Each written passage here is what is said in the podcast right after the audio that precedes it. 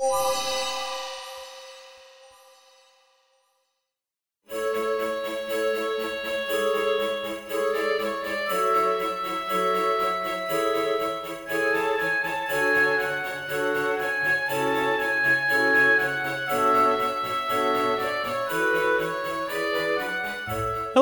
and welcome to Into the Aether. It's a low key video game podcast, and my name is Brendan Bigley. I'm Stephen Hilger. Uh, Steven, it's another rare nighttime recording session for you and I.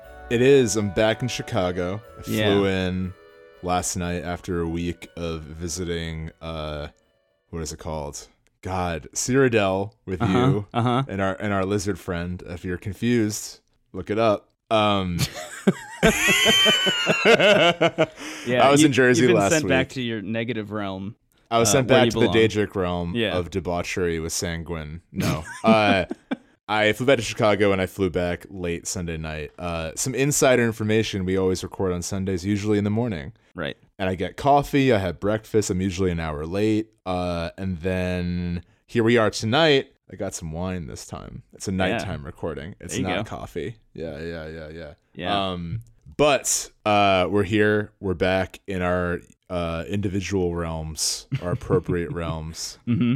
You being the Aedra, me the Daedra. Yeah. And uh, we're gonna talk about some stuff. Yeah, you're going to talk about the game you said you were going to talk about, and I'm not going to talk about the game I said I was going to talk about. You're Uh, not gonna sucker punch me with any secrets this time. Steven, I got big news. I've been big playing. news. I'm your brother, and I'm playing FF7. Actually, fun fact: uh, the FF8 I thought you were gonna say, remaster. hey, fun fact, you actually are my brother. Yeah, fun fact: I'm your brother. Uh, the FF8 remaster is coming out, I think, in a couple weeks, which is exciting. Yeah. I don't know if that's. It's just. It's just so. It means so much to me that you liked Seven. You played Seven. You liked it. Spoiler for last week's episode. Yeah. Um, yeah, I don't think that's how that works, but yeah, No, I not. um I ha- I haven't gone back to it um in a couple days, but I am Sure. planning on it. Um I just there were a lot of other things I wanted to play uh, in the meantime, and uh, I'll be talking about them today, and I'm excited about it. But I, it. planning on making Final Fantasy VII my like go-to game in between other stuff. So like I'll always just like keep returning Sure. to it, um and I like it that way. it's, good for that. The only pitfall with doing that is you might forget where you were. That that's like the only thing that Yeah. happens to me with those older RPGs. Is like, wait, what was I doing? Yeah. You, you can't look up what to do, and everything's so esoteric. Yeah. Well, right now I'm looking for a chocobo, so pretty hard to forget that. Yes, that's true. Uh, that's what I've been doing with Breath of the Wild. Actually, is like that's been slowly my like fallback. That's awesome. Whenever, Yeah. whenever I don't have anything else going on. That's on. a good game. It's really nice to have games like that. You know what I mean? It's nice to have games that are like kind of a kind of like a comfort food after like a long day to just go back to. Um, Yeah, That just like kind of feel homey in that way. for sure. yeah, I feel like we yeah. can have a whole separate conversation about that because I think that different elements go into that. Like you can have your Breath of the Wilds or FF7s, where it's like this big world with like a very kind of uh, grand scale of a story. Yeah. like you kind of revisit slowly over time, or it could be something like a Destiny or an Overwatch, where it's kind of like a you know same same thing, different situation, going Yeah. back to I've talked about on the show before, um, like the two mobile games that I've been playing for years at this point, Domino Drop Yeah. and Hold Down, that are like my commuting games because they don't require internet. So I just play them like pretty much my entire commute while listening to a podcast or music or whatever. If I'm not like reading a book or something, I'll play either of those games. And they just feel so comfortable. And like, yes, I'm doing like a high score chase at all times, you know, just like trying to beat the high score that I set eight months ago uh, or whatever. But yeah, those, those games are like so comfortable because my commute's like two hours each way. So like just having something kind of mindless to think about or do while I'm uh, just like stuck on the fucking subway it feels really good. yeah, and you have a longer commute, right? It's like a couple hours. yeah, it's two hours each way. Yeah, I get that. Yeah. I had a version of that at the airport. Oddly, the best place to have a Switch or 3DS. That's Oh, right. yes. The Nintendo 3DS. Hidden in the crypt of our collective memories is the Nintendo 3DS. Uh, one of, I think, Nintendo's most criminally underrated systems. I will die on this hill. I agree. I do. Yeah. I. It's weird because like, is it was it uh, underrated when it was happening? I'm not sure about that, but it definitely like if you're looking back at the pantheon of Nintendo stuff. The, the Nintendo 3DS is like the reigning champ. You know what I mean? It's, it's the king Yeah. hippo of of Nintendo consoles. I do think the 3D feature is like oddly the most useless thing about it. In fact, the game I'm about to talk about doesn't even allow you to use it. Oh, Like, really? cer- it's kind of like the Wii, where at a certain point they're like, "All right, you can just use GameCube controllers." We give up. we try to have some fun, but no one's. You know, it's like the the parent that's trying to be cool with the kids and like, you know what? Fine, do your homework and have fun with your friends. I'm done. I'm taking off the Woody from Toy Story costume. Have fun without me. Uh, and that's I don't know what kind of parent move that would be, but That was the Wii U immediately too. That was like that that came out and like Batman Arkham City, which was already at that point three years old, came out and it was like you can Yeah, fuck around with your inventory on the screen, and that was the only game that used it. the launch titles for the for the Wii U were that I remember Mass Effect 3 was one of them, which was even weirder because you couldn't upload one or two, which is the whole fucking point. Right. It was bizarre. It was really bizarre. Hot take, Wii U was unsuccessful. But 3DS wasn't. It's backwards compatible with the DS, which also had like an amazing library. Yes. Um, I also think getting any of those Game Boys, like Game Boy Advance and on, you're also kind of getting a weird version of that generation's like main system. Mm-hmm. Like a lot of the Game Boy Advance library is just ports of Super Nintendo games. yeah. You can play Link to the Past on there. You can play Yoshi's Island on there. Yeah. Um, Earthbound finally made it. Earthbound. Yeah, I think Earthbound's also on the digital marketplace for 3DS. I'm Yes. telling you, it's a gold mine. It's great. I- oh, I it- just- it's I s- actually worth mentioning. Just Yeah. a, a piece of hey, do do do do do news. Big news uh, today for the Nintendo 3DS and the Wii U is that they're going to stop taking credit cards uh, as of this week. so That's like, right, just doubloons for us. Cash order or credit in person. Say IOU to me, the 3DS. That's amazing. They're gonna stop taking credit cards. Yeah, yeah, they're just going to stop accepting credit cards. So I think you have to get like eShop codes or something Oh my if you want to buy stuff. But just a heads up in case uh, you hear about uh, the game that Steven's about to talk about and you're like, I want that game. I'm going to download it. You might not be able to buy it with a credit card.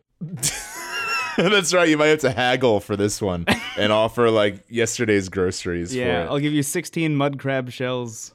All right, look. The reason I Lightly was used. lightly used. I uh the reason I feel the need to defend 3DS is because I feel like literally everyone I know sold theirs. Like everyone, everyone Yeah. bought it for Smash Brothers, and then they immediately sold it Mm-hmm. like a year later, which makes me sad. Yeah. because you can't play games like this. I picked this game up at uh, there's a store in Chicago that's like a retro video game store, but they also sell new stuff. Um, and I had I had surprisingly had a large number of credit there. And like I said last week, um, there's not like a ton coming out at the end of this year. Um, like there's cool stuff on the horizon, but like it's shaking your head no. What's There's up? so much that just got announced for the end of the year. I feel like I'm going to buy like 15 different games in the next week and it's I it's daunting. It's actually scaring me. Okay, I'm, I'm terrified of my Nintendo Switch at the moment.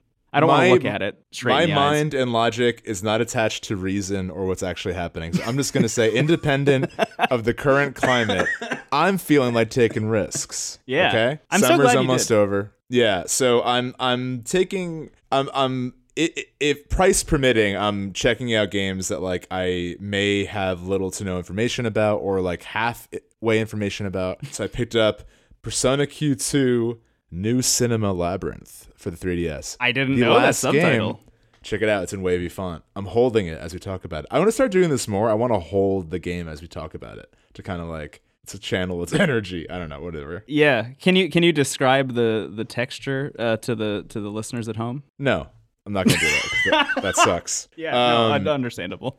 yeah. So it is the. I think it is. I think it's the last game coming out for the 3DS because it keeps being referred to as the Swan Song. What are you laughing at? we have such a different energy when we record at night. Yeah, we do, because I'm drinking wine and you're like a maniac. you just got off the train and you want to hear about 3DS game box texture. I know that was the kind of show we're making. I refuse. That so is the kind of show we're making, Steven. it is not. I doubt. Five episodes I, in. I know our listeners, and I doubt any of them want to hear about the plastic film on a 3DS case. Not one. I just, God, I just hit my headphone cord with my foot as I defiantly crossed my leg, and it just pulled everything we used to record down. Hmm. That's the downfall of the show, as Brendan tries to turn this into something weird. I'm trying to turn it into ASMR, I think. Yeah, you- me- I know you are. I was trying not to say. I mean, hey, like no shade on ASMR, but that's not what I'm trying to provide the listener with. currently. Maybe Steven. things will change. What's up? Steven, What's up? tell me about Persona Q2, new cinema labyrinth for the 3DS, the last 3DS game, The last three. the last crusade. you're you're giving me reverse psychology because I was about to go. Okay, Brendan, I'll tell you everything. I'll tell you everything you need to know about the box that it comes in. Hey AJ, make that make that the one part of this podcast that's not in mono. Please make that stereo. Oh, I can't believe this is happening. I wanted us to cut. You said you even told me before this episode started. You're like, make sure this is a shorter one, and here you are pulling my leg. yeah, we're 15 minutes in. We haven't talked about a video game yet. Um. So, uh, I'm gonna try to fucking do this as quickly as possible. Uh, because I like to give an overview of the series and my history with it. uh, Yeah, before I talk about that. it. So, Persona is a pretty big series. I don't think I need to go too in depth of what it is, but um, I will say just in broad strokes. Uh, originally, Atlus, the developer. Uh, they have a long running series called Shin Megami Tensei or SMT, as Yeah. it's refer- referred to commonly. The best elevator pitch, I haven't played any SMT games, but the best pitch I've heard of it is it's like Pokemon, but you're fighting alongside Pokemon instead of like ordering them mm. and replace Plo- re- replace Pokemon, replace Pokemon with every god and demon and figure and myth of all folklore and religions. yeah. So for those familiar with Persona, it's the personas. It's the the things you summon. Uh, that I think it's been the same artist like since the beginning. I don't know their name off the top of my head, but like it's their interpretation of all these major figures of folklore and myth and it they're all really out there it's a really interesting art style some are like some are like really pokemon adjacent like jack frost is kind of like the Pikachu of the series. He's depicted as a kind of a cute, like roly poly character, and then some are literally like giant penises, like Yes. uh, Mara, who Mara is like the devil in Buddhism, or like the closest kind of parallel if you wanted to draw comparisons to like uh, Judeo-Christian religion. But Mara is depicted as a giant penis demon in a chariot. Just in case you're curious, I've provided you with that mental image. Um, you don't even have to Google it because it's literally just that. it's just exactly what I said. Anyway, um, so that's SMT. Usually, too, uh, you can choose between a lawful path or a chaotic path. It's like a recurring element in the series. So I've just, again, I, I haven't, I haven't played them yet, unfortunately. But there's one from like the Super Famicom, like way back in the day, where you literally fight God at the end and you can team up with Lucifer. Hell yeah. This would cause such controversy if it was more mainstream, I feel like. Yeah. It's so it just doesn't even bother pretending it's not doing what it's doing, you know? Yeah, kind of. Yeah, I, I have never thought about it in that way, but you're absolutely right. Yeah. Anyway, so that's SMT. Uh, Persona is a spin-off of SMT because there was one SMT game called If that took place in a high school, uh, and that kind of planted the seed for the idea of like having the game revolve around like a, a younger ensemble kind of going through like a turning point in their lives and having all the kind of uh, all the other sort of supernatural stuff occurring as like an under element of it. Right. So they made Persona One. Not, no one really talks too much about the first game. Uh, I'm sure it's good. I just you know you don't really hear too much buzz about it. Two was the first one that kind of really established Persona as its own series. And there are two games that are Persona 2. There's Innocent Sin and Eternal Punishment. I hear those are great. I have not played them sadly. Uh, Persona 3 was the first game that really is like how we know the series today. Right. Uh, that introduced like the S links, which were called Confidants in 5, and introduced the calendar system where you had to kind of plan your day and like um, kind of like Three Houses. Like you have like time spent out of combat that affects how your time in combat is. Yeah. I played I played like half of three. I I eventually bounced because I played it like right after I beat four, and I was like, I can't do any of this anymore. like this Right. is too much. Uh, it also like that's a series that has had a lot of quality of life improvements over time, and I think that like a lot of the issues that we have touched on with some of the writing have also improved over time. So like there's just more to kind of get past I found in 3 like by today's standards. But 3 is a cool game. It's super like that set the foundation of having the the daily schedule, the really like really awesome over the top soundtrack. Uh, that that whole game's soundtrack is like kind of lo-fi hip hop. It's very jazzy. Um, yeah, it's very really very good. I have not played that It's- game, but I do listen to the soundtrack.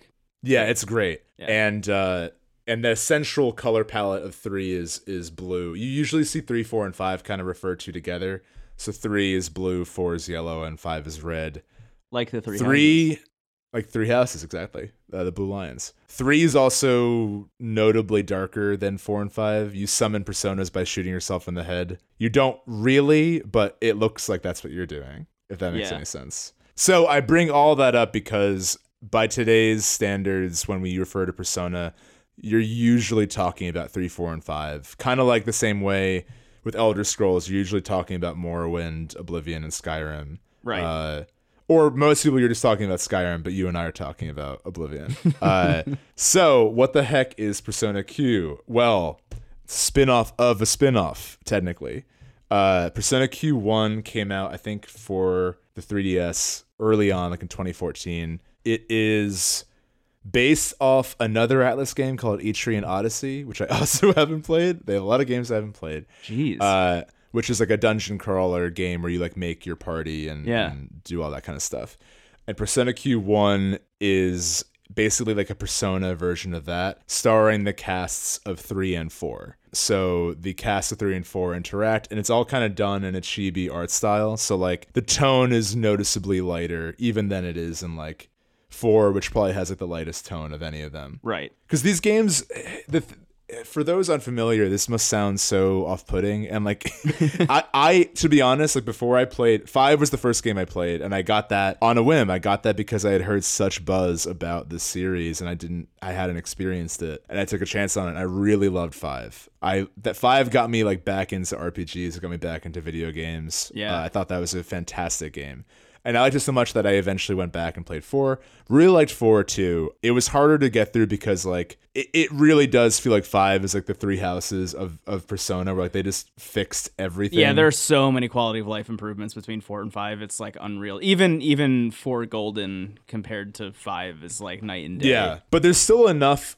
about four to enjoy that I would recommend it. Uh, three, I would say only check out if you're like a die-hard fan of the series. Yeah, um, which you're, like, tends to be the move. That curious. is like pretty much people's playing order is like start with five, go back to four golden, and then if you really, really want more, go to three. Yeah. I know a ton of people who have done that, um, and they all really enjoy that experience. Yeah. I, I want to go back to three. Um, I I've never talked to somebody who went and did that, like played five, four, three, and then finished three and was like, actually, I wish I hadn't done that. Everybody's like, Right. that was fucking great. And most people say three is their favorite by the time they've done doing, by the time they're done with all three of them. So three, three has uh, we. I'm so actually surprised that we haven't had a Persona episode yet because I feel like we referred to a lot of it in passing. Yeah. And it's kind of funny that the first episode about it is Persona Q2 New Cinema Labyrinth. Yeah. But well, I kept um, waiting. I kept putting it off because I thought that five was going to come out for Switch, and then it isn't happening. So and that's the thing too that I kind of want to bring up, which is kind of why I got this. Yeah. Um, but I would say from what I've played, five is like just start to finish best overall game. Like it's the most fun to play. Yeah. Uh, it, it hits the most like it, it covers the most bases of like what you want from that kind of game. Four, I actually liked the cast the most. I thought four had the best characters overall. Like I really found a lot of their like side stories really endearing. yeah, Three's A plot is the best. And I think the fact that it centers around death and the calendar system is kind of like oddly eerie because of that. 'cause it's like you only have so much time. How are you going to use it? Yeah. And like that feels very effective. So I, I I think people I've talked to a lot of people whose favorite is three, and usually it's because like it just has the most unique vibe. yeah, totally. And the vibe the vibe of the series overall is like if I had to explain it in one word, it's it's so many elements that should be clashing and somehow it all comes together. Yeah, You know? absolutely. Like I remember when I first saw this game, I I think I had just gone through some like bad breakup or something and I was at a friend's house and kind of bummed out and his cousin was playing 3 on his PSP. And I just caught a glimpse of a dog shooting itself in the head to fight a guy who looked like Jesus. And I was like, I don't know if I'm ready for this. I don't know if I'm in the best mindset for this experience. But I was Yeah. so intrigued. Like for years, I was like, what the fuck is this game? Uh, and then we when we worked for the website, people lo- that was right when uh, Four Golden came out. Everyone was like in love with that game, and I was like, okay, but I didn't have a Vita, so I couldn't get it. Yeah. That's Um, why I bought it. so that's Vita. wh- was because everyone on staff was like, "Four Golden is the best game on Vita," and I was like, "I don't know Yeah. what this game is," and I didn't know that the Vita existed because Right. I was bad at my job. So I bought a Vita and For Golden. I don't know why ei- either of us were hired because I only had a 3DS and and neither of us really knew what was happening. Yeah, I was like, I can make videos for you. Uh, Let's not get into that. yeah, yeah, yeah, yeah. So, uh, so I picked up five on a whim, really loved it, uh, and now we're at Q2, the last game for the 3DS, the most recent game uh, of the Persona series. And this game came out in kind of a bundle where like Joker was in Smash. Also, I, I wanted to touch on the series origins because like the fact that this series is now kind of becoming mainstream is so baffling. Yeah. The fact that Joker is in Smash Brothers. Yeah, This is like one of the most like it's not like you play it and it's not like you don't get a polarizing sense from the experience of playing it, but like the origins of the series and and the themes that are explored even in 5 are really heavy. Like Yeah.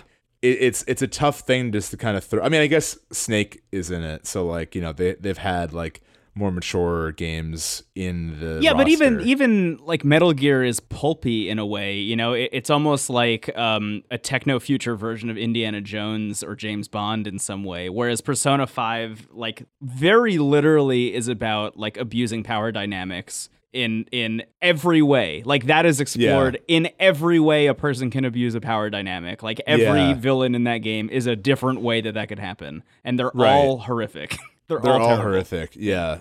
Um, but that's what makes you like the roster so mu- the the main characters so much more. Anyway, we we can talk about Persona Five another time. Yeah. Um, no, I, I think I think I think the point is worth making though that like that's that's where this series that's the thematic ocean that that the series is like fucking cruising across. yeah. And Nintendo's like, yeah, yeah, give me that. That fits in Yeah. with our whole thing. Right. There's literally like one of your party mates in three is like a little kid who like wants to kill one of the other party mates for killing his mom, and like he f- and like a dude who looks like Jesus is the villain. Yeah. Whatever. We don't have to get into it, but like Nintendo's like, yep, now they're fighting Duck Hunt. Um, yes, exactly, exactly. Yeah. So anyway, uh, Joker's in Smash. Everyone, myself included, super exciting. And that's like, okay, well, what does this mean? Is Persona 5 coming to Switch? Is Persona 5 Royal coming to Switch, which is the new, like, Persona 4 Golden is sort of like the expansion of 4. Uh, so 5's version of that is Royal. Yeah. Is that coming to Switch? That seems like the obvious answer. Nope. You know what's coming to Switch? Uh, Dynasty Warriors Persona Edition Yeah.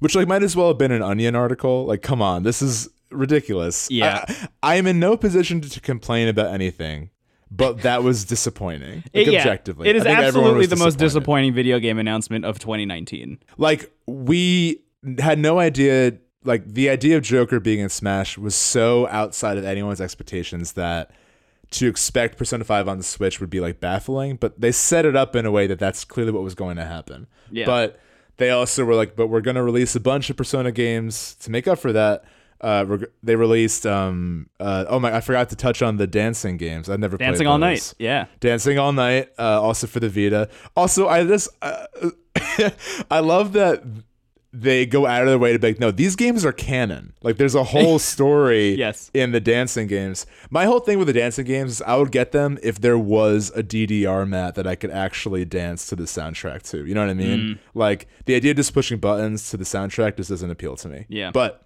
I hear they're actually fun. I, I have not checked them out. I probably won't. But um, I think uh, Persona 3 and Persona 5 got their own dancing spin offs that are canon, just like 4 did. Uh, and they also released Persona Q2, New Cinema Labyrinth. This time, the casts of 3, 4, and 5 are all together uh, in this dungeon crawler. Um, Yeah. So, okay, so it's a dungeon crawler. I literally know nothing about this game, so I'm Yeah. curious to hear literally anything about it. Yeah, so I'm finally here. I set it up. I it was recommended to me by a good friend of mine who is an equally big fan of the series. Um, it's a lot of fun. Uh, so I, I haven't played Etrian Odyssey, so I can't compare too much to like what the gameplay is rooted in, but I can say that it does definitely feel uh, akin to Persona's combat. Um, it's much more simplified. So basically, how it works is you have a party of five characters Yeah. Um, from all three casts. I haven't unlocked all of them yet. You start off as just the cast of five. Um, so the protagonist is actually still the protagonist of five. What's interesting is that now the protagonists of three and four, who were previously silent protagonists, are like now just characters, which I think is kind of interesting. Wow. Also, I showed you this earlier.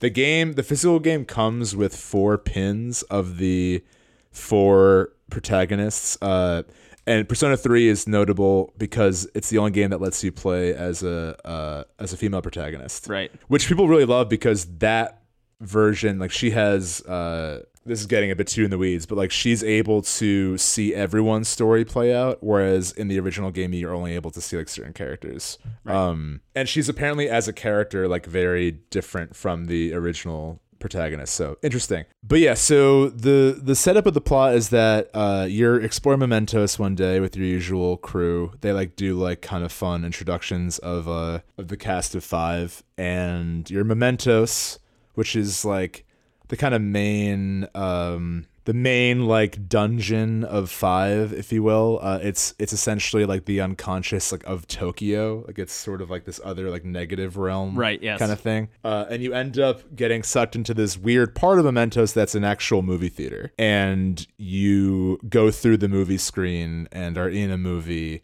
uh, the first movie is this superhero movie. I love how matter of fact, like, yeah, one of the you've- main villains.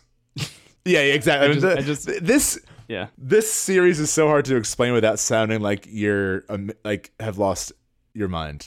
you know, it's like, you know, so you go through a movie theater and like you know you fight Jesus and you summon uh, you know Mara, uh, and then you like hang out with your talking cat. But uh, you go to movie theater and there is a movie playing. It's a superhero movie that is starring one of the main villains of Persona Five as a superhero. Uh, so like, uh, it's kind of disturbing because everyone in the city thinks he's this hero, but he's off obviously an awful person. If you've played Persona Five, you know that. And even in Right. this game, like he like saves someone, but like he sends a car flying that like kills like a little kid's like parent. and, Oh, wow. Like, you know, so like there's already like awful stuff happening in the movie. Um, and how it works is you're exploring that movie, which is like its own kind of dungeon. And as you explore it, you with your stylus on the lower part of the 3DS, you draw the map as you explore it. So Oh, you have nice. to kind of keep yeah. So that I think that's something that's from Etrian Odyssey where you kind of uncover the map and you have to sort of draw the walls and like you can keep track of where treasure and where doors are and it tells you when you're going to fall into a random encounter like it is kind of a three two one and when it's at one like it's likely it's going to happen anytime soon that's worth noting because uh, there are really powerful enemies that roam the map that you want to avoid. So you don't want to get into a random encounter when you're near one of them because then they'll join the battle and it'll be especially difficult. But basically, combat works a lot like Persona, where everyone has like their attacks and their unique abilities. All the enemies have a weakness. But in Persona, usually what happens is if you were to exploit an enemy weakness, you get to go again. Right. Um, you get like another turn. Uh, and then if you knock all of them down, you could do an all-out attack. It's similar. And this one, what happens is if you exploit a weakness or if you get a critical hit, you get what's called a boost, and the boost allows you to use all of your abilities for free. So normally abilities cost either HP or SP. Yeah. So if you have a boost going, you can use all those attacks for free, which is which is important because the whole game is kind of about judging when you should keep exploring versus heading back, uh, which is similar to how Persona works. Because like you have usually a deadline to finish a dungeon, and like you at a certain point have to head back to like re-hit. Like heal up and and rest and do other things. Yeah. Um, so it's similar here. What's kind of fun is that you uh, when you go back, you're in like the lobby of the movie theater. So all the healing items are like popcorn and like movie snacks. That's so good. Um, and yeah, the tone the tone is noticeably lighter. It's still a little bit confusing because like in the main games, the tone is light when it's just sort of like day to day stuff, Yeah. and then it gets heavier either with like the serious stuff happening in their lives or in the dungeons. In this game, it almost feels like the Lego games do to their respective series, where it's kind of like a satire of it. But there's one moment where uh, you end up somewhere and characters like, "Whoa, how did we get here? Where am I?" And then Joker goes like, "Hey, that's my line," or something, you know, something like Yeah. that. And like, so it's poking fun at itself, which is kind of which is kind of uh, fun and, and enjoyable. It's definitely lighter, but I think because there's still heavy stuff happening.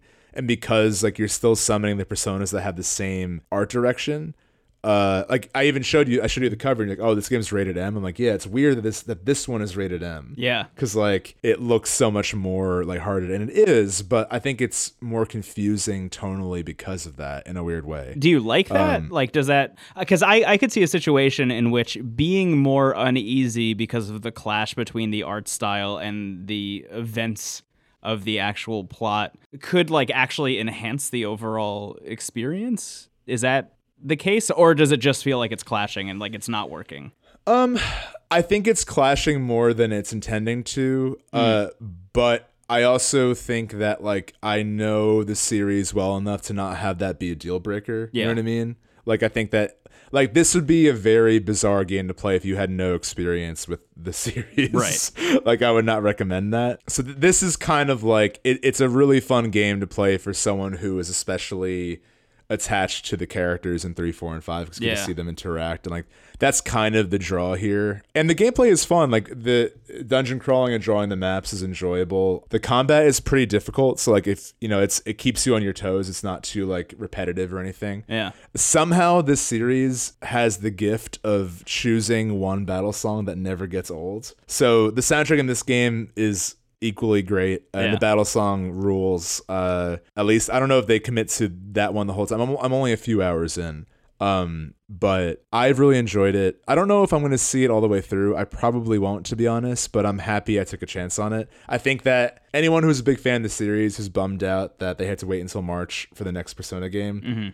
I think this is probably the one that will come closest to providing like the experience you look for from those games. Yeah. Um, it is like just the dungeon crawling elements, but like it is. I, I mentioned I was in the airport when I played it, and like this is a great airport game because like, you can kind of turn your brain off and like just kind of go through it. And uh, you know, I I, I might take that back because I don't, I don't know if you can turn your brain off because it does require like a, a bit of concentration with like the map, and there's a lot of strategy with the combat.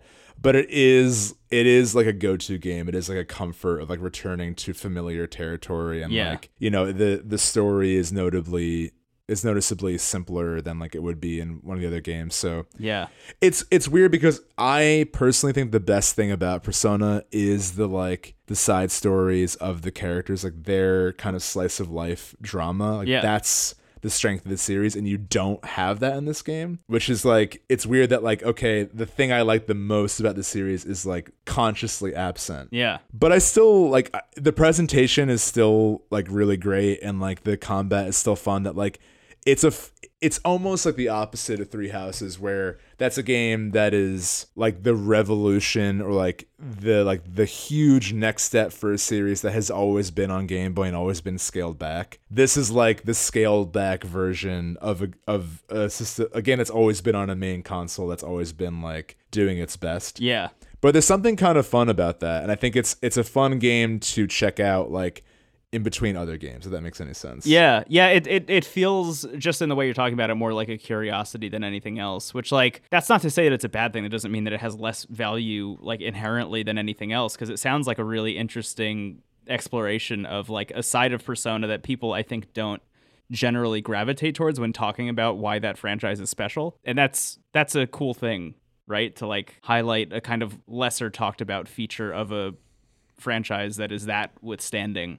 Um, Yeah, I think that's awesome. I think setting setting it in a movie theater kind of captures the exact tone they're going for with this. Where Yeah. like, this is just this is popcorn. You know, this Yeah. is like That's what's weird is- is, like the way you're describing it. It almost sounds like it would be a really good like podcast game or like something that you could play while you're doing something else, like you're watching a TV show or something. But outside of that, like it does retain one of the things that I most associate with Persona, which is the the soundtrack and the style. And like Yeah, I would is- I would hate to be listening to a podcast or watching something, which would then mean that I would have to turn the sound off. Right, right. Yeah, exactly. So that that that stuff is all on full display. So I think I think anyone who's a fan of the series would enjoy this a lot. I think if you still have your 3DS, you might as well check it out. Yeah. Um uh I will say this is not a problem for me. There's no English dub. This is not they didn't do it.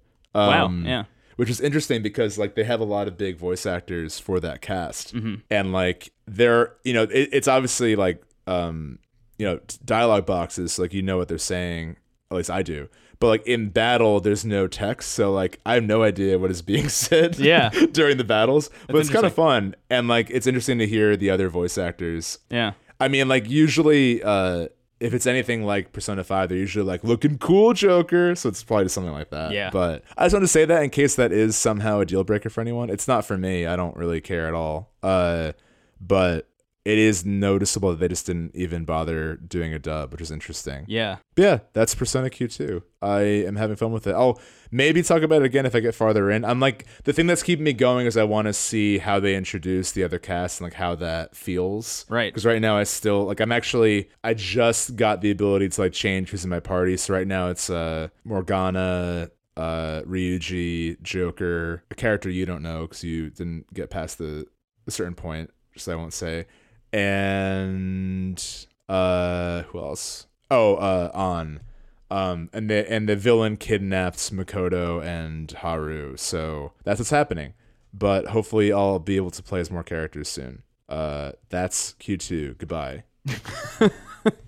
Congratulations. Congratulations. Cool. Yeah. No, honestly, Yeah. That, that sounds cool. I'm glad that uh, in between Three Houses and Astral Chain, you and I both got to explore games that we wanted to check out. That's cool. the thing. It's like I just finished House Two of Three Houses, and I'm like, I need something that's not going to make me cry. Like, you know, Yeah, yeah, yeah. I need something that's like a little bit lighter. That's kind of why I've been going back to Breath of the Wild, and Totally. like, uh, this is a really kind of fun experience. Uh, Yeah. I feel like I wanna I wanna say that because I feel like I've sounded a bit more negative. Um, but I am enjoying it. I just think it's it's so interesting for me to talk about a game like this because we're always talking about what's the next step. What's like the full fledged version of this game? This is like Right. This is the this is like the Funko Pop Persona game. You know what I mean? Yeah. It's like it's so specifically trying to not be the next step of something. Yeah, but that's kind of sometimes important too. I don't think it should be the go-to move, but I think it's a fun sideshow, you know? Yeah. Like again, like this dude's dressed up in a popcorn suit on the back of the game. Like great. that's kind of the vibe. Yeah. Which is great. Cool. Would recommend. Persona Q2 for the Nintendo 3DS. New Cinema Labyrinth, the swan song of a beloved system, Yes. sold by many. Sold by many. Uh, want to take a break and come back? Let's take a break and talk about another Funko Pop version of a video game. Oh my god. Okay. Goodbye. Goodbye. Steven, I've been playing a game for the uh, Apple iPhone X. the, the swan song on Nintendo. the swan song of the Apple iPhone ecosystem, the last app ever released. Wow, the last app. I think that's the episode name. the last app. Yeah, I'm going to write that Yeah. down real Yeah. quick. So, hey, listeners may recall from our very first ever episode, the E E3 2018 Spectacular. Uh, that there was a wonderful moment during the Microsoft press conference in which finally, after waiting for an hour and a half, the Gears of War logo showed up on the screen. Look, I'm not a huge Gears of War fan. Steven's not a huge Gears of War fan. I played one and two, loved them, but also I was in high school. Uh, so I I have never like really had that like strong love that that kind of remained in my uh, heart forever. It was fleeting. It was a fleeting love that escaped um, like the wind in a jar. But the Gears of War logo showed up on the screen and people fucking lost it in that in the Microsoft Theater in LA. And suddenly the the bricks that the Gears of War logo is spray painted on burst open and people were expecting a big number 5 and what they got instead was a big-eyed Marcus Phoenix Funko Pop who went, ah, get him.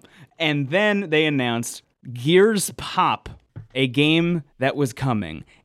Just Yep. there was like a cinematic cutscene, no information about what it was, just that it was a thing that was in development and that it was coming eventually. And then they went on to announce like a like a Halo Wars kind of thing, but Gears of War, so it's like an RTS game with Gears. And then they announced Gears 5. So like people got what they wanted eventually. But the thing that Steven and I were stuck on and we couldn't stop talking about during that E3 episode was the Gears Pop game.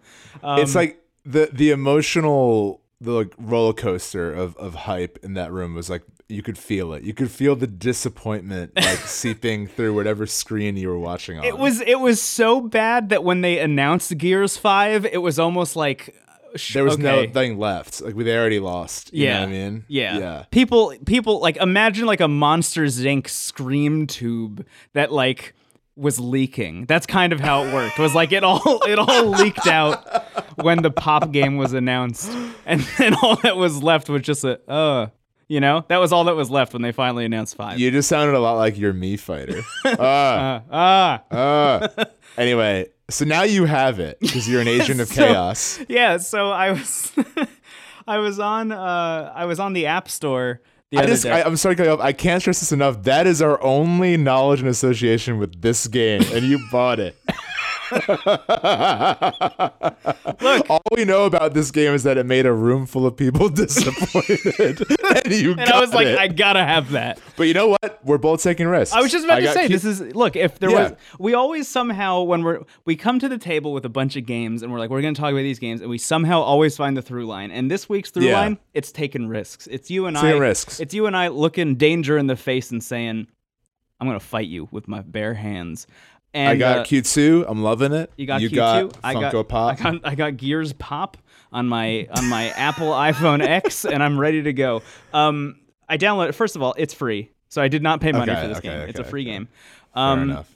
I downloaded it knowing literally nothing. Um, I, I think they talked about it during E3 this year and like explained what it actually was, and I my whole brain turned off. Um, so I forget, I forgot what happened.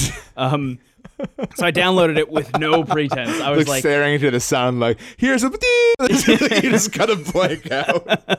Funko Pop. um, I I didn't know anything about it. I downloaded the thing because I saw uh, it was like a hey, it's out thing on on the app store so i was like okay sure whatever i'll download it just to see what it is because i just thought hey it'd be a fun thing to talk about at least Oh, Like, yeah, of course. at, at least at minimum it would be a At fun thing to talk about Yeah, yeah, yeah, yeah. um i've already had a great time with you tonight stephen um oh, thank you. but I downloaded the game and I started playing it. And let me tell you, it's a lot like um you know Supercell, they make Clash of Clans.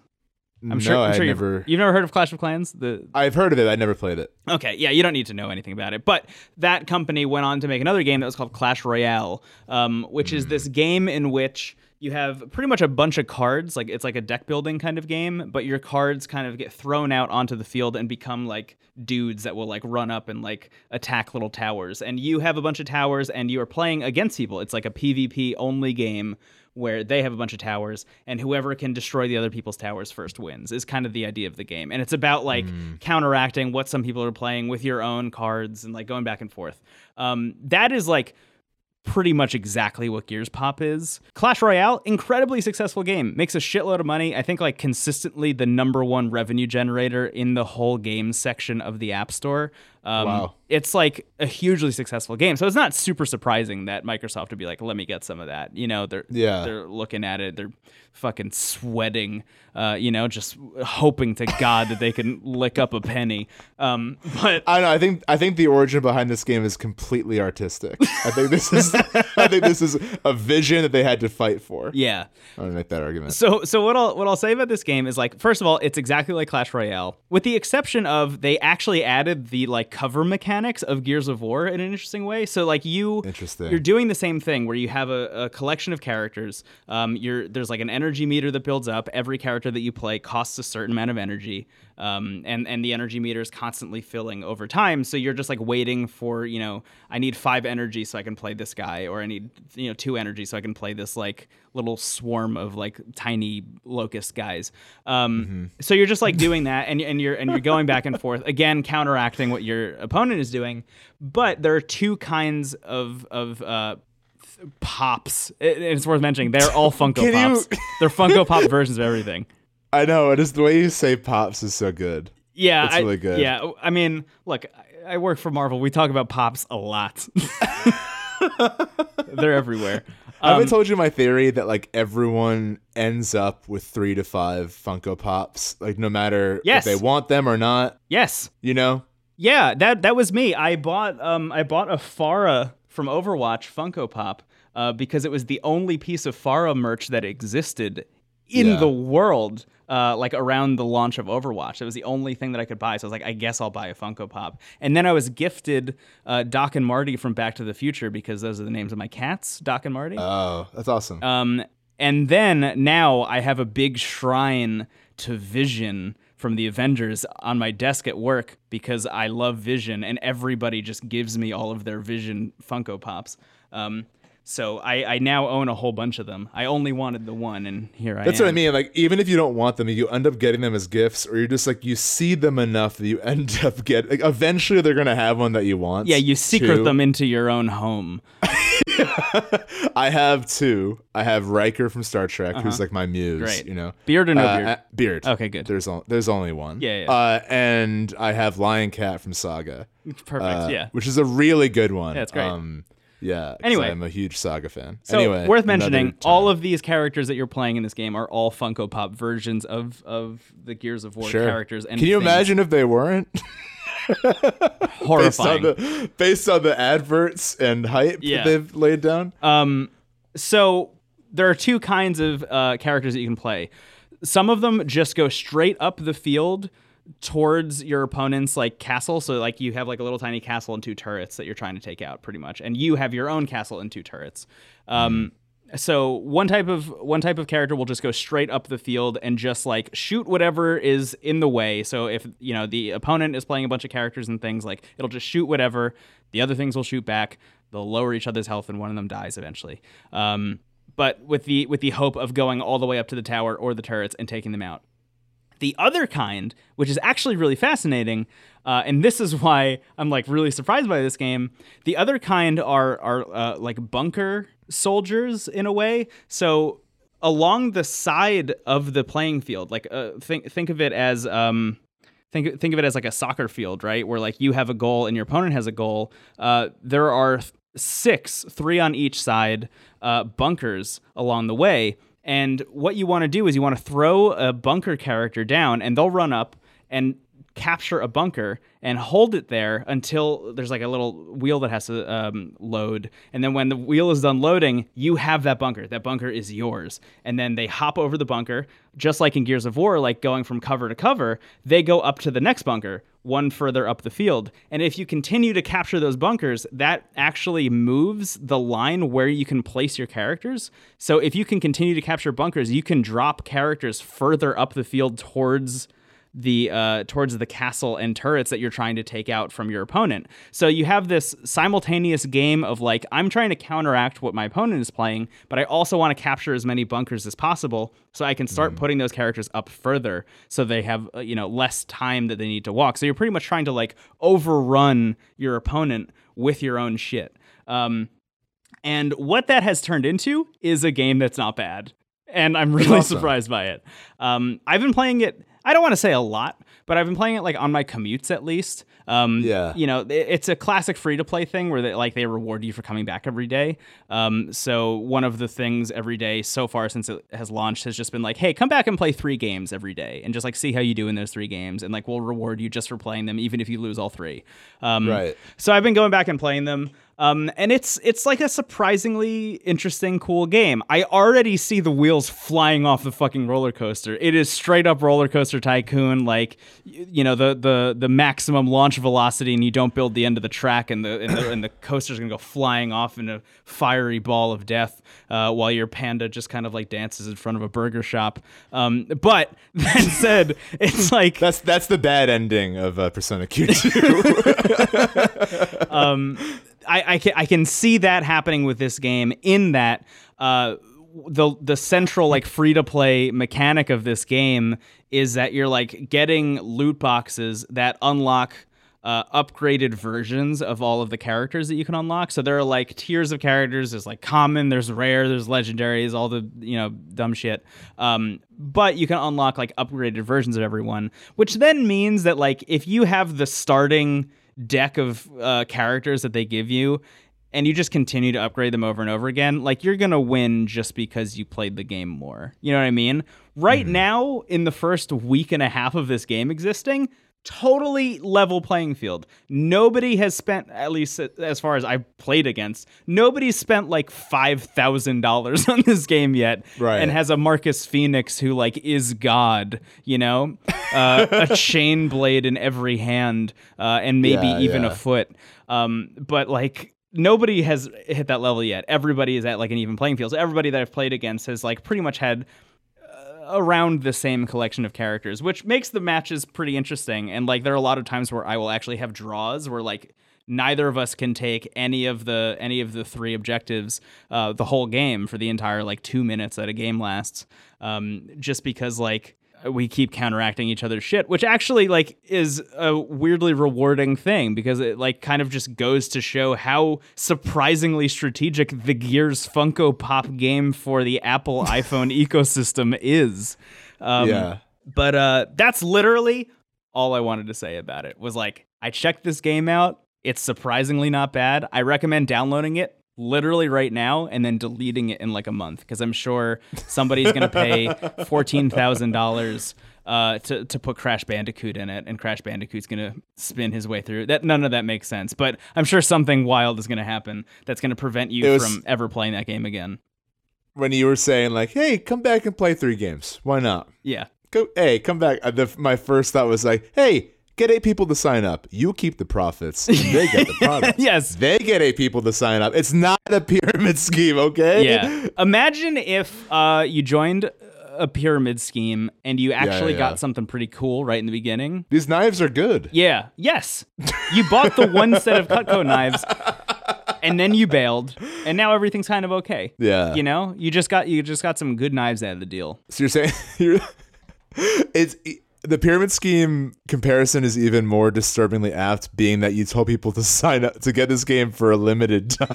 you're like, get rid of this as soon as you can, but get Yeah. in while it's hot. Well, it's Um, it's um for, I mean you and I have talked a lot in, on this show about like loot boxes and and that being Sure, like a yeah, kind of like yeah. predatory shitty thing. Absolutely. Um, I think what's even more worth touching on, or like an even more apt comparison in this case, is probably like when a really good first person shooter comes out and it's like, play the multiplayer in this game right now because in a month, everyone's going to be way better than you will ever be. And Yeah, it'll yeah. be.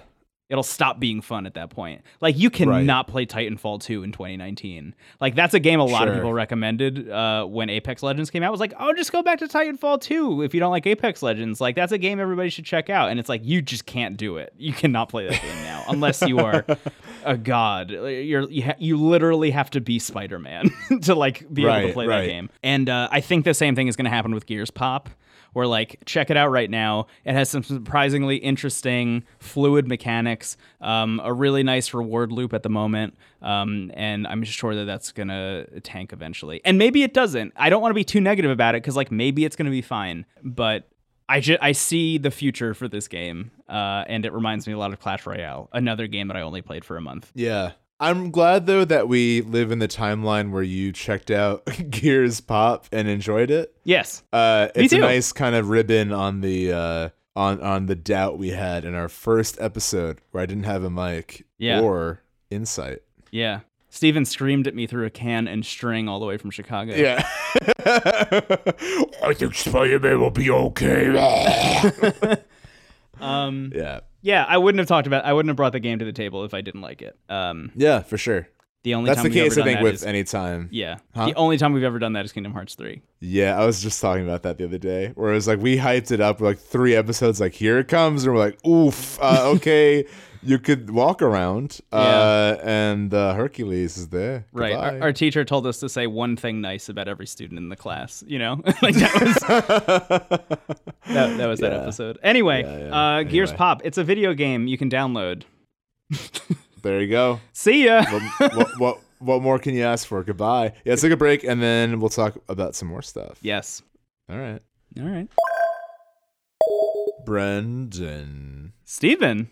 We're back, and you want to talk about a game that I have not played, but I watched you play it on Twitch.biz. That's right, the newest platform. You streamed Remnant the other night. Yes, Remnant from the Ashes, uh, a game with two titles. I feel like each of those titles would be good by itself. From the Ashes is actually the better title, I would argue. That I- sounds like a great I think Like, so too. Yeah. That's such a good alliteration to it. You know, Together? from the ashes. Together, maybe not a great title. Separately, great titles. Yes, And that's it. That's my review of Remnant from the Ashes. it's a game with two titles that are better off on their own. Yeah. Uh, yeah, Remnant from the Ashes. It, it's a game I literally didn't know anything about. I expected to come to um, this recording session talking about completely different games this week, uh, but Gears Pop came out, uh, and also I read an article on Kotaku.com um, that pretty much I think the title was just "Remnant from the Ashes" is one of my favorite games of 2019 so far, um, and that was like literally the title. I was like, okay, cool. I've never heard of this game. Uh, but I really like the writer, so I was like, let me check this out. And just read this little piece that was just talking about what this game is. Pretty much introduced it as like the most reductive way you could talk about this game is what if Dark Souls had guns in it, um, which like is kind of the vibe of the game a little bit. Um, but was like that's the reductive way to talk about this game. There is a lot of interesting stuff that Yeah. uh, this game is trying to do. And that was kind of enough for me. I read like two paragraphs of that article. I was like, I'm going to check this game out. And I immediately uh, downloaded it and went home and played it. Um, and man, I love it. I love this game. It's wild that I hadn't even heard about it. So it's by Gunpoint Games. They made uh, the Darksiders games, which a lot of people refer to as like uh, Gothic Legend of Zelda, where you play as the horseman yeah, of the that's a fair. That's a fair comparison. Yeah. So it's by them. Uh, completely different style of game here. Oh yeah, Um, I'll say this much about the game just right off the bat. Uh, just in terms of like the quality of it is like the first hour of this game is not very good. Um, there's there are some like there are some things that this game does extremely well, and there are a few things that this game does extremely poorly, and they lean into those things for the first hour. Um, it's like you you start the game, uh, you create a character, you are on a boat out in the middle of a storm, uh, and you wash up on a beach that is like you have a sword, you have like a rusty sword, uh, and you wash up on this beach uh, that's like kind of in a in a factory setting. You're you're kind of like at a factory esque wharf. Um, and you just start getting attacked by like kind of faceless uh like tree monsters with like red amber inside of them uh, and and the game just like tries to teach you how to fight. So you're just like melee attacking uh, these trees and like trying to dodge out of the way. And in that way, it feels like just you know Dark Souls, but not as responsive and good. And then eventually you make your way up a little bit further, and there's a guy banging on the door of like some big bunker esque situation. Uh, and he is completely surrounded by these tree things, and then you're like, "I'm gonna go help that guy." Uh, and in the in the ensuing battle, he dies, uh, but you get led into this big bunker. Um, they they pull you inside, and uh, that's when you are face to face with a lot of people. You're talking to a lot of people, and the facial animations in this game are like not great. I think it's a thing that they could end up like going in and fixing because just from looking around online is like a pretty common complaint. So like it's possible this might go away, but Yeah. you're face to face with a lot of people whose like lips do not match their voices at all. Uh, they just kind of look like claymation, but like it's all melting the whole time. Um, it's like if somebody like tried to do claymation, but like in a really hot room that wasn't like temperature controlled. It's really weird, and they just start like lobbing exposition at you just like so no. much like you have you have to go out and the save trees have been here for years. Yeah, they the- hate beaches. they're like the roots. yeah, the, the roots hate beaches. Um, not the band, but that'd be great too. Anyway, so they're just like lobbing all this exposition at you, uh, and then they tell you to like go out and you have to go start doing a thing. They're like, hey, you know, go. I, th- I think you have to go down. Oh yeah, you have to go down into the bunker. You have to start. Um, you have to start a nuclear reactor to restore power to this bunker that you're in, and you do that, and then they're like, okay, we trust you now. Here are some guns. Go out into the world and just like start exploring. See if you can, you know, find out where the, the villains are called the root. The like enemies are called the root. Uh, see if you can find where the root came from, and uh, you know, come back if you if you find anything and that's when the game gets good. But that's like a half an hour to 45 minutes in. And already at that point, I was like, eh, I took a risk on this game. I don't think it's paying off too well. Uh, but, you know, I'm going to keep playing it. I like really wanted to keep trying it. So I kept playing it. And this game, like, very much feels in the beginning like that reductive description. It is Dark Souls in vibe. uh, in terms of like you are going literally from like not not literally, but you're going from uh, bonfire to bonfire, checkpoint to checkpoint um, just trying to like progress through until you find a boss, and the boss is literally like you have to go through a fog wall. Yeah, Uh, that's where I almost kind of rolled my eyes. I'm like, you really could have done anything else. like Yeah. it has to be the fog and like yeah. the the bonfires. Oh, it's like the crystal bonfire. It's like okay, Yeah. cool. They Yeah. they pulled so much straight from Dark Souls. Um, Yeah. So it is that, but then you have you know you got guns. Uh, you start with like well you can choose a class, and the classes come with different kinds of guns. I, I chose one that was just like you start with a pistol and like kind of a mid-range uh, rifle, uh, and then you have like a hacksaw that you can use as like a, a melee attack um, if you want to conserve ammo. Um, what- Sorry, I was think I was remembering, I was reminiscing in my head about the Oblivion classes, and I'm like, just like, oh, I'm a bard. I have a pistol and a hacksaw. uh, you know, um so so this game asks you to go and and start like making your way around the world and just like find stuff in the same way you would in a dark souls where like you're just exploring the world. It's going to loop back in on itself eventually. You're just going to like keep making your way out. And in doing that is when i started to find a game that i really liked. Um, because it's it's not just Dark Souls with guns. It feels like it's blending a lot of the best pieces of a lot of games together. Um, so you have in the beginning that very like Dark Souls kind of uh, exploratory, uh, like aimless wandering, but like happening upon things that are like confusing but intriguing uh, kind of way. Like like the story is unfolding in front of you, just like via the world and via uh, the stuff you're finding out in the world. Um, it has the like gunplay of a Gears of War, where it's like an over the, which is funny that we're talking about Gears of War. Um, the most we ever have, I think. yeah, it it has yeah, Yeah. it uh, has the the gunplay of Gears of War pop for Apple iPhone ecosystem.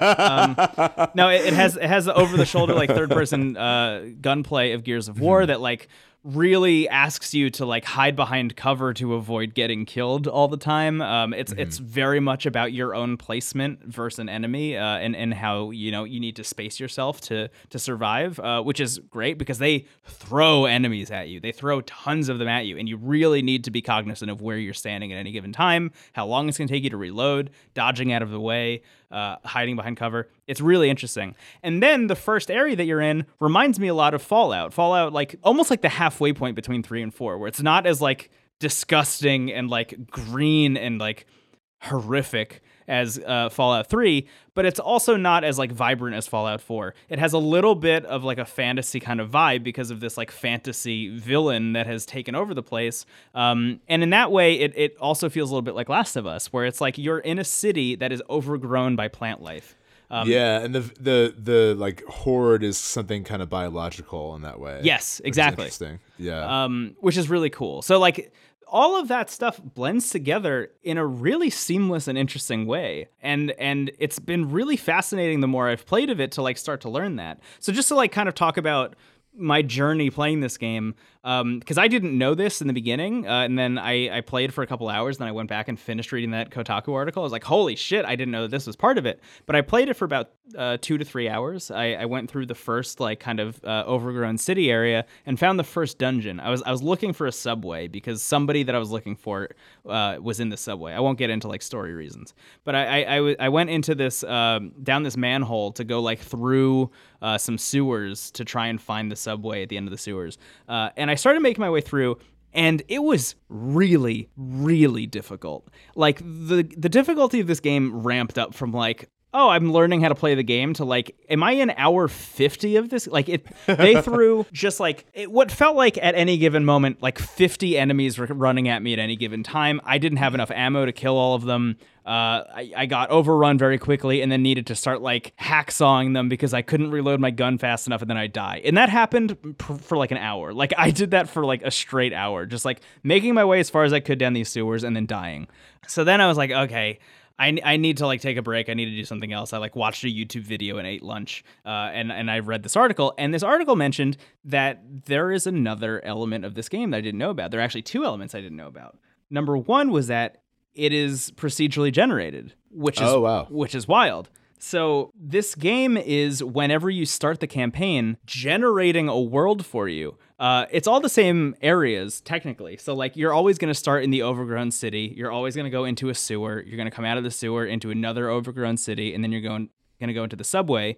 But that city, that first city area, that sewer, that subway, that second city area, all of those are procedurally generated. The the layout and the buildings and, and the structure of those areas are always going to be different. The enemy layouts are always going to be different between every person that plays that game. So there's no like real way to like tell a friend how to do something or how to find something in the same way that like Dark Souls has this really interesting community aspect where like people are online helping each other find like oh, okay if you go over here there's a, a hidden wall that you can bust open and there's like a cool chess piece behind there or something like that. You literally cannot do that in this game because it is procedurally generating itself at all times, which is really fascinating. What that also meant and what I didn't realize was that at any point you can go to your like home, your like home crystal uh, in in this bunker, and you can restart the whole game from the beginning, and it will procedurally generate an entire new game for you from the Oh, beginning. wow. But you get to take all of the progress that you put into your character. So you have all of your items, you have all of your stats, you have all of your abilities.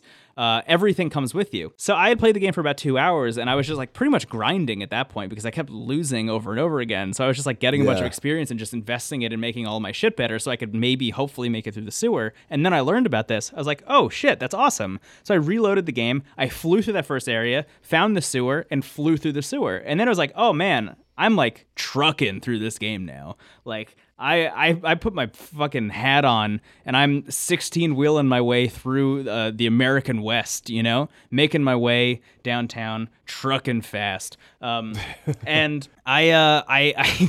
I gotta say, the more of this game that I played, the more I liked. I started finding bosses and I started fighting bosses, and the bosses were like all really fascinating uh, and, and had these like really interesting disparate mechanics to them. Uh, really like interrogating how you're playing the game and like uh, like a Sekiro or like a Bloodborne, like forcing you to learn how to play the game better, forcing you to take cover, forcing you to be cognizant of uh, you know extra enemies on top of just a boss. So you have to have situational awareness at all times. It's not just you pumping bullets into one thing; it's you pumping bullets into a thing while listening for audio cues of other enemies around you. And that was really rewarding and really interesting. And then that brings me to the second thing that I learned about this game that I didn't know about, which is that it's not built to be played solo. You're not supposed to be. I mean, it's not that you're not supposed to be, but it's not built in such a way where like they are encouraging you to play solo. Yeah. This game is made to be played online in groups of three.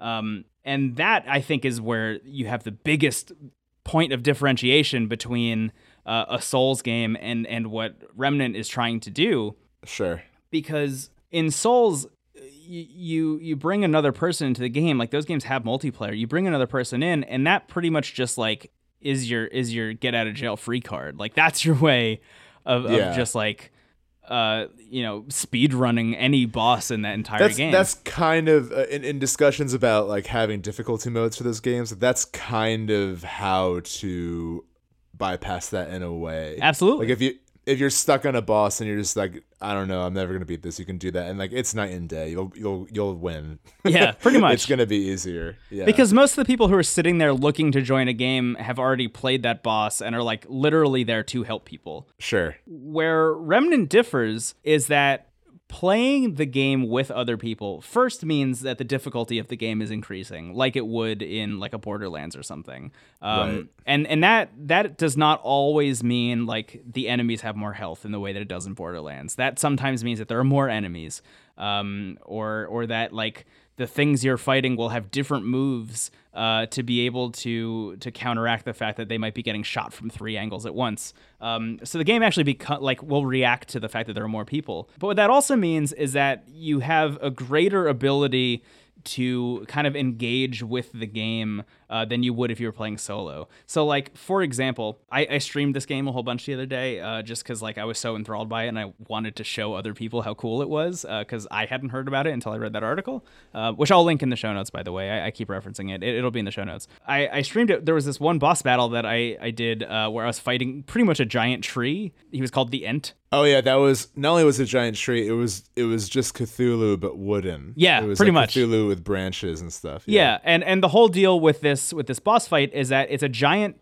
tree. It's a giant Cthulhu tree uh, that is also dropping enemies that run at you and explode if they hit you, and will every once in a while. Uh, also, like get down on the ground on all fours and start bombarding you with like explosive plants. Uh, so you have to like roll out of the way, you have to like dodge roll out of the way, while also escaping the ones that are running at you. So like you're kind of getting attacked from multiple angles. You play that boss with more than one person, and suddenly the the game is completely different. Where you know the the enemies that are falling down and sprinting at people are starting to sprint at maybe not you and you can help take them out you know if they're if they're chasing down someone who is pumping a bunch of bullets into the giant fucking cthulhu tree uh, you can help them out and you know keep the ads off them. Simultaneously when the thing gets down on all fours and it and it starts shooting out explosive plants uh, it shoots three of them out and they will land exactly where all three players are standing. So you need to be cognizant of where the other players are so you're not uh, rolling into each other's explosive plants by accident.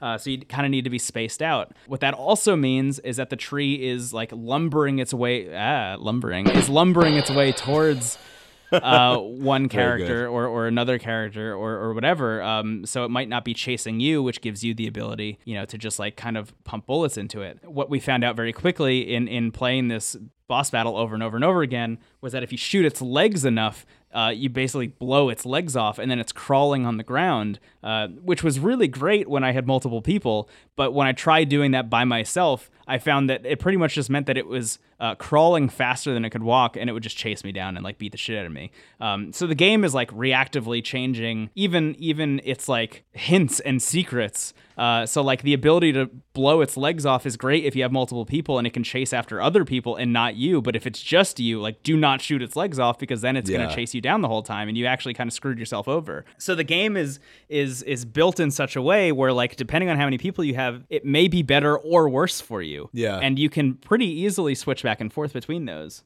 And I, I just think that's like a really special and interesting thing because they have really come at this from every angle. They're like, okay, we're gonna make a Dark Souls game that has uh, guns in it. It's gonna have like over the shoulder third person shooting, and you're gonna be able to play multiplayer. What are all of the interesting things we can do if we want to tackle those three things? Yeah. and they fucking nailed it. Like they really nailed it. Um, all Yeah. of those elements are great, and I've had a really great time with it. And that's not even to say that once you beat all the trees and shit, and you're done with the city, you end up in like a weird future hell labyrinth. Uh, like Yeah. it's like fantasy sci-fi adjacent with a big like. Uh, he's like called the labyrinth keeper who like just speaks in riddles at you and then shoots you into like a Mad Max Wild West and suddenly it feels like you're playing a completely different game and that's where I'm at now. Um, and if that's how this game is going, then that means it's probably probably going to be even more wild environments that I can't I even mean, imagine. no yet. surprises. That's when I was getting into it. Yeah, of the course. minute the setting changed to that, uh, speaking in riddles, and it was like, because you're right, it, it, it has a very Last of Us vibe. It definitely feels like an amalgamation of like that and Fallout and, and all the elements you brought up earlier. Um, Yeah. in terms of because I was just watching you play, uh, so I wasn't I wasn't experiencing the act of playing it, but just aesthetically, it was that. And then that setting, it was like geometric shapes being going upwards to a hollow sun Mm-hmm. and like uh like a ruins of a probably more modern city that were now like kind of bronze age Yeah. adjacent like Yeah. like enemies had spears and stuff Yeah. um that was nuts uh that's when i feel like it finally had kind of a life of its own because like i get that they're doing really unique stuff with all the sum of its parts but like up until that like maybe i'm maybe being nitpicky with the fog but I, that was just enough for me to be like oh, come on like you're not even hiding it like Yeah. I, I, I think that they're I mean, we've talked about a lot of games that like have such like I mean Hollow Knight has a striking Dark Souls influence, but it very much has a vibe of its own Yeah. for sure. And and aesthetically I think it dif- differentiates itself. I think this game like I think I think you're right that it doesn't put its best foot forward and like even just watching it the first the first thought I had was like, this just feels like, you know, like let's put every popular thing together and try to make a game out of it. Right. but they but it works. And it and like your your enthusiasm for it is infectious. And uh i'm i it's free right? Or is it 20 bucks? No, it's uh 40. It's 40 bucks. oh okay. Forget all of that. I don't know why i thought free or 20 um but uh regardless of price i think it's interesting that your point earlier of them focusing on okay, we're going to make a Souls like game with this type of kind of third person shooter gameplay with a multiplayer focus. It sounds like they kept those things so closely in mind that everything else was built around that. Yeah. And that's why it sounds so successful in in uh in its mission.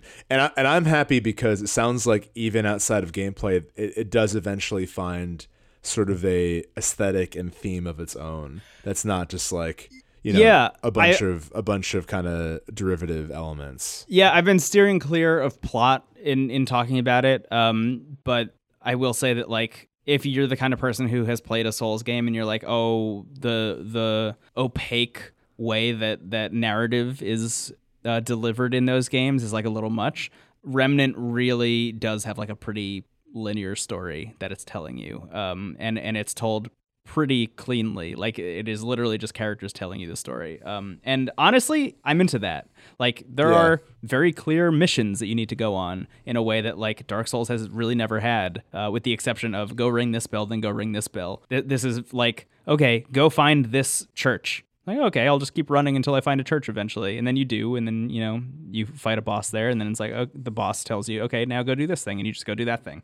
So I'm I'm really into that, and there's a lot of like uh, there are a lot of like classic uh, you know you find a paper on the ground in a building you read it and tells you a little bit more about the like lore and the background of the world and stuff. Um, so that that's all really interesting but I, I do think that you're absolutely right that and and it just kind of reinforces what i was saying earlier that first area that is like last of us inspired is just another way in which that game is not putting its best foot forward in the beginning um, because where i'm at now in that game is fascinating and wild and like a really Yeah. cool aesthetic. Um, and I, I I think there's actually something to be said about that. Like there's something almost great about it in the in the way that it starts off so kind of like so nonchalantly. Uh, it it's just it just starts off as like kind of an amalgam of a bunch of things that you've seen before, and then like kind of spirals out of control very quickly. Like I went from just running around this like kind of post-apocalyptic future with uh, with you know plant enemies in in the most Last of Us sense possible to uh, looking for a giant tower that was hidden by the uh, refracted light that suddenly appeared with a giant like synth bong noise almost like a like a horrific apple ii computer had turned on uh, years later hooked up to like the Wrigley Field sound system, uh, and it shattered the windows of all the buildings around me. And then that's where I met the the labyrinth keeper, uh, you know. And now this game has gone completely fucking wild, um, and I have literally no idea what's around every corner now. Um, Yeah, I wonder if that setting would feel as special if it didn't start so. And it's like it's weird what has become, you know, like kind of pedestrian in video game. Yeah. The fact that like any sci-fi setting is like all, like you know, like you know, it, we're like bored to extravagance at this point, right? Yeah. Uh, I do think though, like the bunker where the last surviving members of humanity is. Like you got to do a lot to make that interesting Yeah. uh, at, at this point in time. So I wonder, like, I wonder if this game started because that was my first thought. Is why don't you just start in like start the game in, in the Inkle and then we'll move on. You know, Mm-hmm. Yeah. uh, classic Moebius comic from the seventies. it's not great, but it looks great. You know, like the weird seventies crystal sci-fi stuff. Yeah, totally. right? But uh, yeah, like if it started there, would it feel as special? I wonder if that was a conscious thing. I don't know. I, it doesn't sound like it was based on like the other issues, like the the uh, facial animations and whatnot. But yeah, I, I will probably check this game out too. You've you've sold me on it in a way I wasn't expecting. If anything, it's like a really fun multiplayer game. Like I've been playing a lot with randos. I can't even imagine how much fun this game would be if I was playing with friends. Oh my god! I mean, like playing it with you would be great. Uh, yeah, that would be amazing. It's so fun. It's like such a fun game. Yeah, and and this new organic sense of discovery in that I literally don't know what's happening or what could happen is is really great, and I'm just excited to see it go more and more off the rails. Yeah, it's cool. I think uh, what I want to explore, maybe this is a conversation for another time, but it's sort of that, uh, because my pushback was sort of the sense of like feeling derivative, right? Um, and like so much of all media borrows from past entries and i feel like in games especially like there's almost less shame with with like not hiding the influence because there's so many elements about a game that are mechanical. So Right. it's like, okay, like this is just Mario, but you're a wolf, you know, or whatever. Yeah, like, yeah. you know, uh, cool game, Steven. Uh, I mean, that's But, uh, Okami. That's your. It's Zelda, well, but you're a wolf. Yeah, you know? yeah, that's true. But uh, that that's a great example. It's like, okay, well, like these are the elevator pitches, right? Because like, oh, it's this, but with this. I mean, even uh, Fallout Three when it came out was pitched as Oblivion with guns yeah, right. uh, back in the day. Before Fallout was like unequal state, because before that Fallout was a kind of a more of a cult following. Yeah, But I digress. I think it's like, what about, what is it about a game that can have so many like clear influences? Like, what does it need to do to differentiate itself? And I think it's, I think it really boils down to like, well, what is, why do you play this game versus another one? You know, and I feel like you're gonna play uh, i almost called it from the ashes subconsciously because that's such a better name than Remnant from the ashes yeah, you're gonna play Remnant for very different reasons than you're gonna play a Dark Souls game. Yeah, right? totally. I feel like Dark Souls you play when you have strep throat and you can't leave the house and you want like you have a weird masochistic drive to like experience a story in a very uh, indirect way. Mm-hmm. Or I think to put it in more palatable terms, uh, a lot of the Dark Souls games kind of occupy a very similar space as like the Metroidvania subgenre. you know, like right. that idea of like you are slowly learning and unfolding a wrinkled, coiled knot of a world. yeah, And you're going to feel this massive sense of accomplishment once it's done.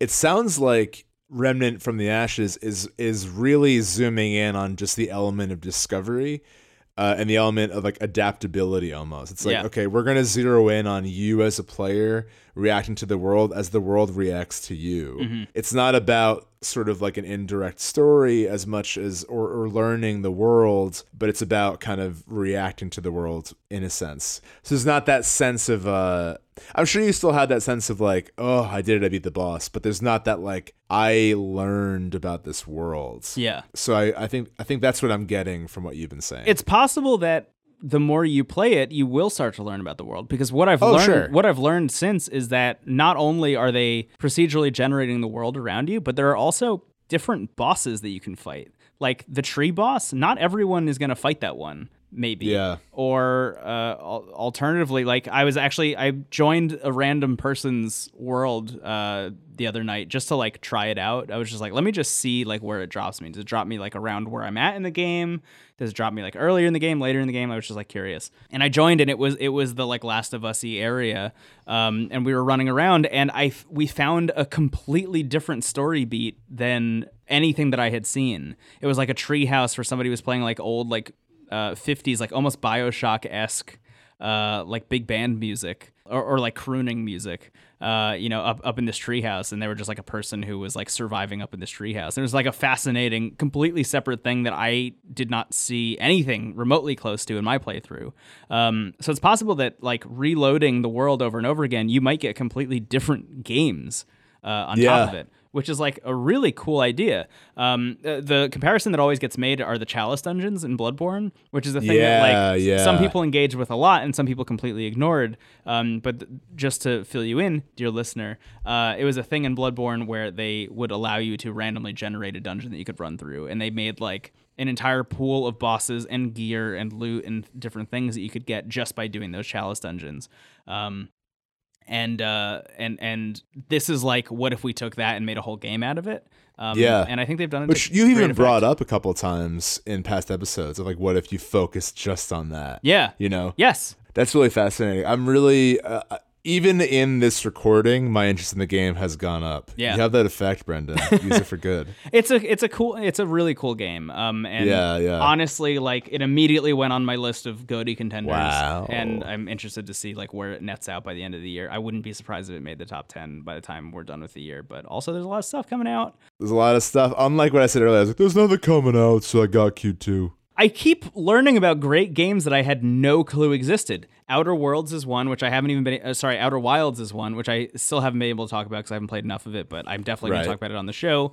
Um, Remnant from the Ashes is one. Uh, Control just came out today. Do you know about Control? No, what's that? That's the new game by Remedy, who made Alan Wake. Oh, wow. Uh, it's a game where you play as a as a woman with telekinetic powers, taking like a, a sci-fi version of the FBI over. Um, it's like it, like an X Files uh, action RPG. Uh, That's amazing. Set in set in the FBI. It's getting great reviews. Astral Chain comes out this week, also getting great reviews. Um, yeah, excited for that. there's so much happening, uh, and it's really exciting. Yeah, what, what was it talking about? I don't know anything. Well, the, what do I know? this is the time of year when shit just like uh, materializes in front of That's us. the you know thing. what I mean? I was thinking about last year, and like there were so many games that came out like the last week of 2018. We're like, uh, number five, this game that came out two seconds ago. yeah, yeah, Uh, absolutely. Yeah, that's so cool. Control sounds great. I'll check that out. Yeah, I think I want to also, but like, how? Too Where am I going to find the time? Too much.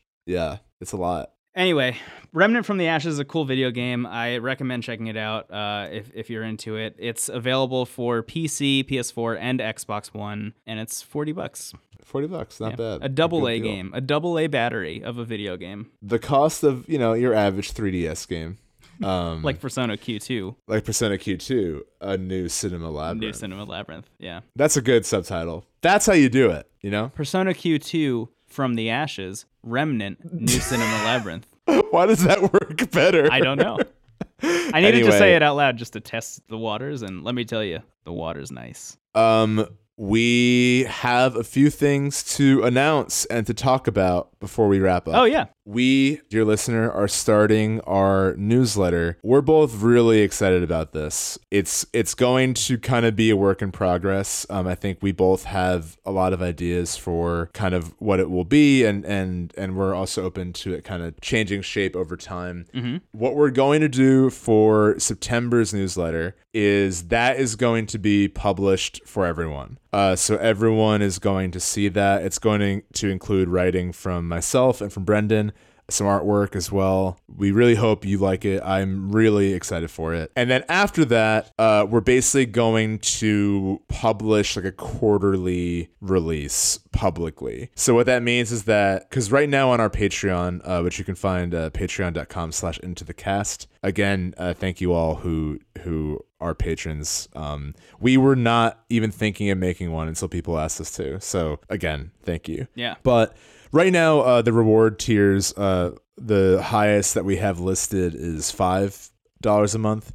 If you pay that, you get all the previous tiers plus the newsletter. So all that being said, September's newsletter is going to be open for everyone. After that, only patrons are going to get the newsletter. But every four months, we're going to have kind of a, a amalgamation of like bits and pieces from previous newsletters that will be available for everyone. Yeah. Um, we're thinking about featuring writing and art from other people as well. So like uh, we're we're really excited to see like how it's gonna grow, and, and I'm kind of letting that. I'm being consciously loose with the with defining it because I want it to kind of take shape over time. But Yeah. this first one's just gonna be me and Brendan, but we're equally excited to kind of launch it. So that's the deal with the newsletter. If you want to add anything to that, Brendan. Yeah, no, I, th- I think you I think you covered it. Uh, it. It's just like a thing that you and I had talked about doing, uh, and the Patreon kind of provided a really great reason to start doing it, and I'm excited about it. I think it's gonna be really fun. Uh, yeah.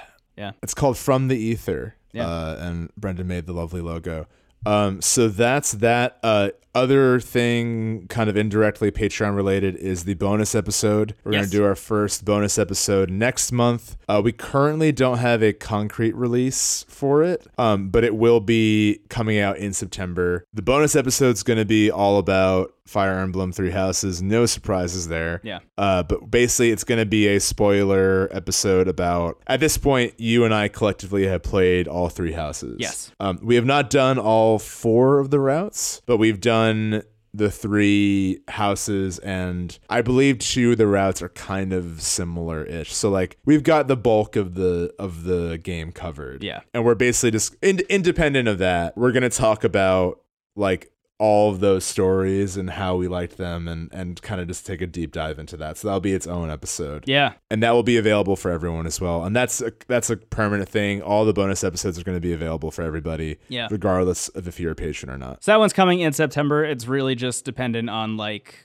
when Steven and I can find the time to record it and and get it edited and get it out. Um, it's possible that it could be September 1st. It might be a week later. Um, I think we already have plans to record it uh, in the coming week. So um, Yeah. you know, it's not going to be like at the end of September. Right, right. Yeah. So that's exciting. I'm excited to get that out there. And the newsletter is September 1st. I don't know if I said that already. Oh, yeah. That will be out that will be out September 1st. The newsletter, and expect the newsletter to always be the first of the month uh, for you, dear patron, and first of every four months for everyone else. Yeah. Um, cool. What else? Yeah, thanks everybody who who backed the Patreon so far. Do you have the list in front of you of? Uh, I do. I do. So thank you to our patrons. This is your shout out for backing the show. Thank you, Spencer. Thank you, Scout. Thank you, Philip. Thank you, Min. Thank you, Melly Muffin Pie. Thank you, Marcel. Thank you, Kyle, Kim, Cameron, Jeff, Inez, Hilton, Christopher, Brett, Bolt, Benjamin, Andrew, Akira. The fact that I have to make like a Sesame Street alliteration uh, song out of the list of patrons is insane. So thank you all for being so generous and back in the show. Yeah. It means a lot. It lets us do more stuff. Yeah. uh, which is cool. Uh, yeah, thank you, thank you so so so much. Uh, it's amazing. Also, we we have a bunch of accounts elsewhere. Uh, we have a Twitter account. Uh, it's at Into the Cast. We have a Twitch account at Into the Cast. Uh, we have a YouTube account. The link is in the show notes. All these links are in the show notes, uh, so you can find them down there. Um, worth noting, uh, now the the six part series of Steven and I playing the Elder like, Scrolls 4 Oblivion Oh, is available on YouTube, and you can go watch the whole thing there. It's uh, in a playlist. Um, it's really goofy. Meet, meet our good friend Lester, uh, the Punchin' Lizard, and um, what else is there? Remnant from the Ashes. There's a there's a playthrough of that there. There's my uh, Into the Pass uh, playthrough of of everything on Xbox Game Pass that I'm trying to make my way through. Um, they just added more games, so you know that's a that's a futile futile goal. Uh, I'm, I'm gonna take it to my grave so with me. But they're also taking some stuff off too. Yes. So, you yeah, know. I don't know how this is gonna work. Anyway, yeah, whatever. Uh, yeah, that's it. That's all I have. Do you have anything else? No, I mean, uh, again, thank you all. Uh, if you like the show, sharing it is always helpful. You can leave a review on Apple Podcasts uh, out can. of five stars. Yeah. DM us what you see fit. Yeah. And yeah, that's it. Uh, I guess we'll wrap up. Uh, thanks again for listening. My name is Stephen Hilger. You can find me at Stephen Hilger. My name is Brendan Bigley. You can find me on the internet at Brendan Bigley. Every now and then we switch up the order, and I feel like we're both like, "Oh, okay, this is this is a this is that episode, yeah. isn't it?" Yeah. Yeah. Uh, but here we are. Ooh, Uh, thanks again. tonight. Okay. How dare you? This is red wine. This is Trader Joe's finest twelve dollar bottle. Ah, That's yes. right. Uh, a classic year for TJ wine. It is a classic. I don't know what the deal is with Trader Joe's wine. I know nothing about wine. I barely drink wine. I don't know why this is happening tonight. But I know everything about Minecraft. See ya. Goodbye. Minecraftian. Goodbye.